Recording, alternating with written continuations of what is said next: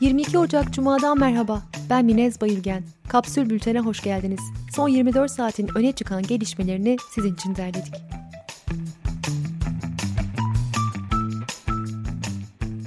Diskin raporuna göre Türkiye'nin %70'i borçlu.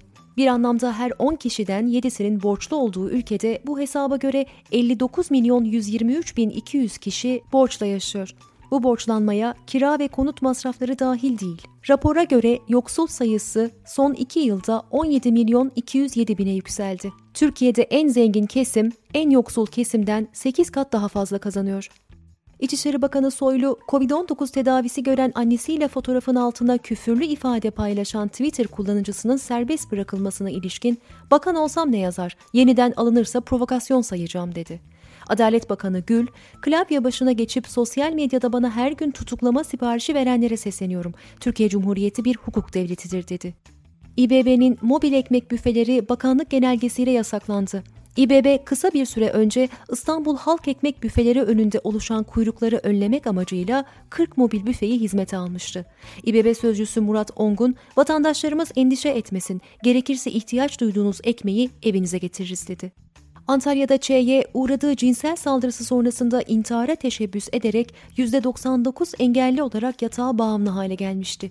Ç'ye'nin avukatı Aile ve Sosyal Politikalar Bakanlığı'nın davaya müdahil olmak için mahkemeye başvuracağını açıkladı. Boğaziçi'li öğrenciler rektör protestosu için bir kez daha Kadıköy'de buluştu. Protestoya başka okullardan da destek geldi.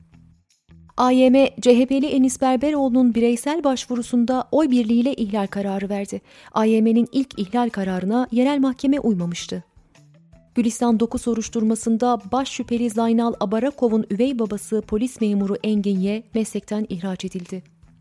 Ankara Mamak'taki sosyal konutlar yenileniyor. Ankara Büyükşehir Belediye Başkanı Mansur Yavaş bu konutların geliri 3 bin liranın altında olan 65 yaş üstü yurttaşlarla yeni evli çiftlere aylık 100 liradan kiraya verileceğini duyurdu.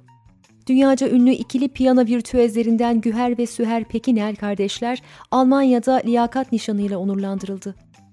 Aşı 85 yaş üzerindekilerle eczane çalışanlarına uygulanmaya başlıyor. Türk Yoğun Bakım Derneği'nden Profesör Doktor Oktay Demirkıran kısıtlamalar sonrasında ülke genelindeki yoğun bakım doluluk oranının %60 düştüğünü söyledi. Ankara Eğitim ve Araştırma Hastanesi'nde görev yapan 27 yaşındaki Doktor İlker Tosun COVID-19'dan hayatını kaybetti. Güney Afrika'da yapılan araştırmaya göre ülkede ilk kez tespit edilen virüs varyantı COVID-19 hastalarından alınan kan örneklerindeki antikorlara büyük ölçüde direnç gösterdi. Buna göre yeni varyantlarla enfekte olmuş kişilerin yeniden enfekte olma olasılıkları daha yüksek. Araştırma ayrıca dünya genelinde uygulanan aşıların varyanta karşı daha az etkili olduğunu ortaya çıkardı. Dışişleri Bakanı Çavuşoğlu Brüksel'de temaslarda bulundu. Çavuşoğlu ile görüşen AB Komisyonu Başkanı von der Leyen, diyalog şart ama aynı zamanda sahada inandırıcı davranışlar bekliyoruz dedi. Aynı saatlerde Avrupa Parlamentosu başta Selahattin Demirtaş ve Figen Yüksekdağ olmak üzere Türkiye'deki siyasi tutukluların serbest bırakılması çağrısı yaptı. Avrupa Parlamentosu ayrıca İstanbul İl Başkanı Canan Kaftancıoğlu'nun da sürekli olarak siyasi ve yargısal tacize uğramasından ciddi şekilde endişe duyuyoruz dedi. ABD Başkanı Biden, Beyaz Saray'daki ilk gününde 15 başkanlık kararnamesi imzaladı. Kararnameler Meksika sınırına duvar inşasından vazgeçilmesi, Dünya Sağlık Örgütü üyeliğini sürdürme ve Paris Anlaşması'na geri dönülmesini de içeriyor. Uzmanlar ABD'de Biden döneminin Türkiye'ye olası etkilerini yorumladı. Gazeteci Murat Yetkin'e göre ikili ilişkilerde en öne çıkacak gündem S-400. Yetkin, ABD Dışişleri Bakanı adayı Anthony Blinken'ın Doğu Akdeniz ve Kıbrıs gündemlerinde de Türkiye'nin tezlerine ters düştüğünü aktardı. Gazeteci Cengiz Çandar, Biden iktidarının Orta Doğu'da daha ciddi ve tutarlı bir politika izleyeceğini savundu ve ABD'de hala aman Türkiye'yi Rusya'ya kaptırmayalım görüşünün hakim olduğunu söyledi. Middle East Institute Türkiye analisti Gönül Tol, Erdoğan artık her telefonu eline aldığında hemen ulaşabileceği bir ABD başkanı bulamayacak dedi. İyon Denizi kara sularının 12 mile çıkarılmasına dair tasarı Yunanistan parlamentosunda kabul edildi. İran başkenti Bağdat'ta aynı pazar yerine düzenlenen iki ayrı intihar saldırısında en az 20 kişi yaşamını yitirdi, 40 kişi de yaralandı. Twitter, Uygur kadınlarının özgürleştiğini ve artık bebek yapan makine olmadıklarını öne süren bir tweet atan ABD'deki Çin Büyükelçiliği'nin resmi hesabını engelledi. Merkez Bankası politika faizini %17'de sabit tuttu.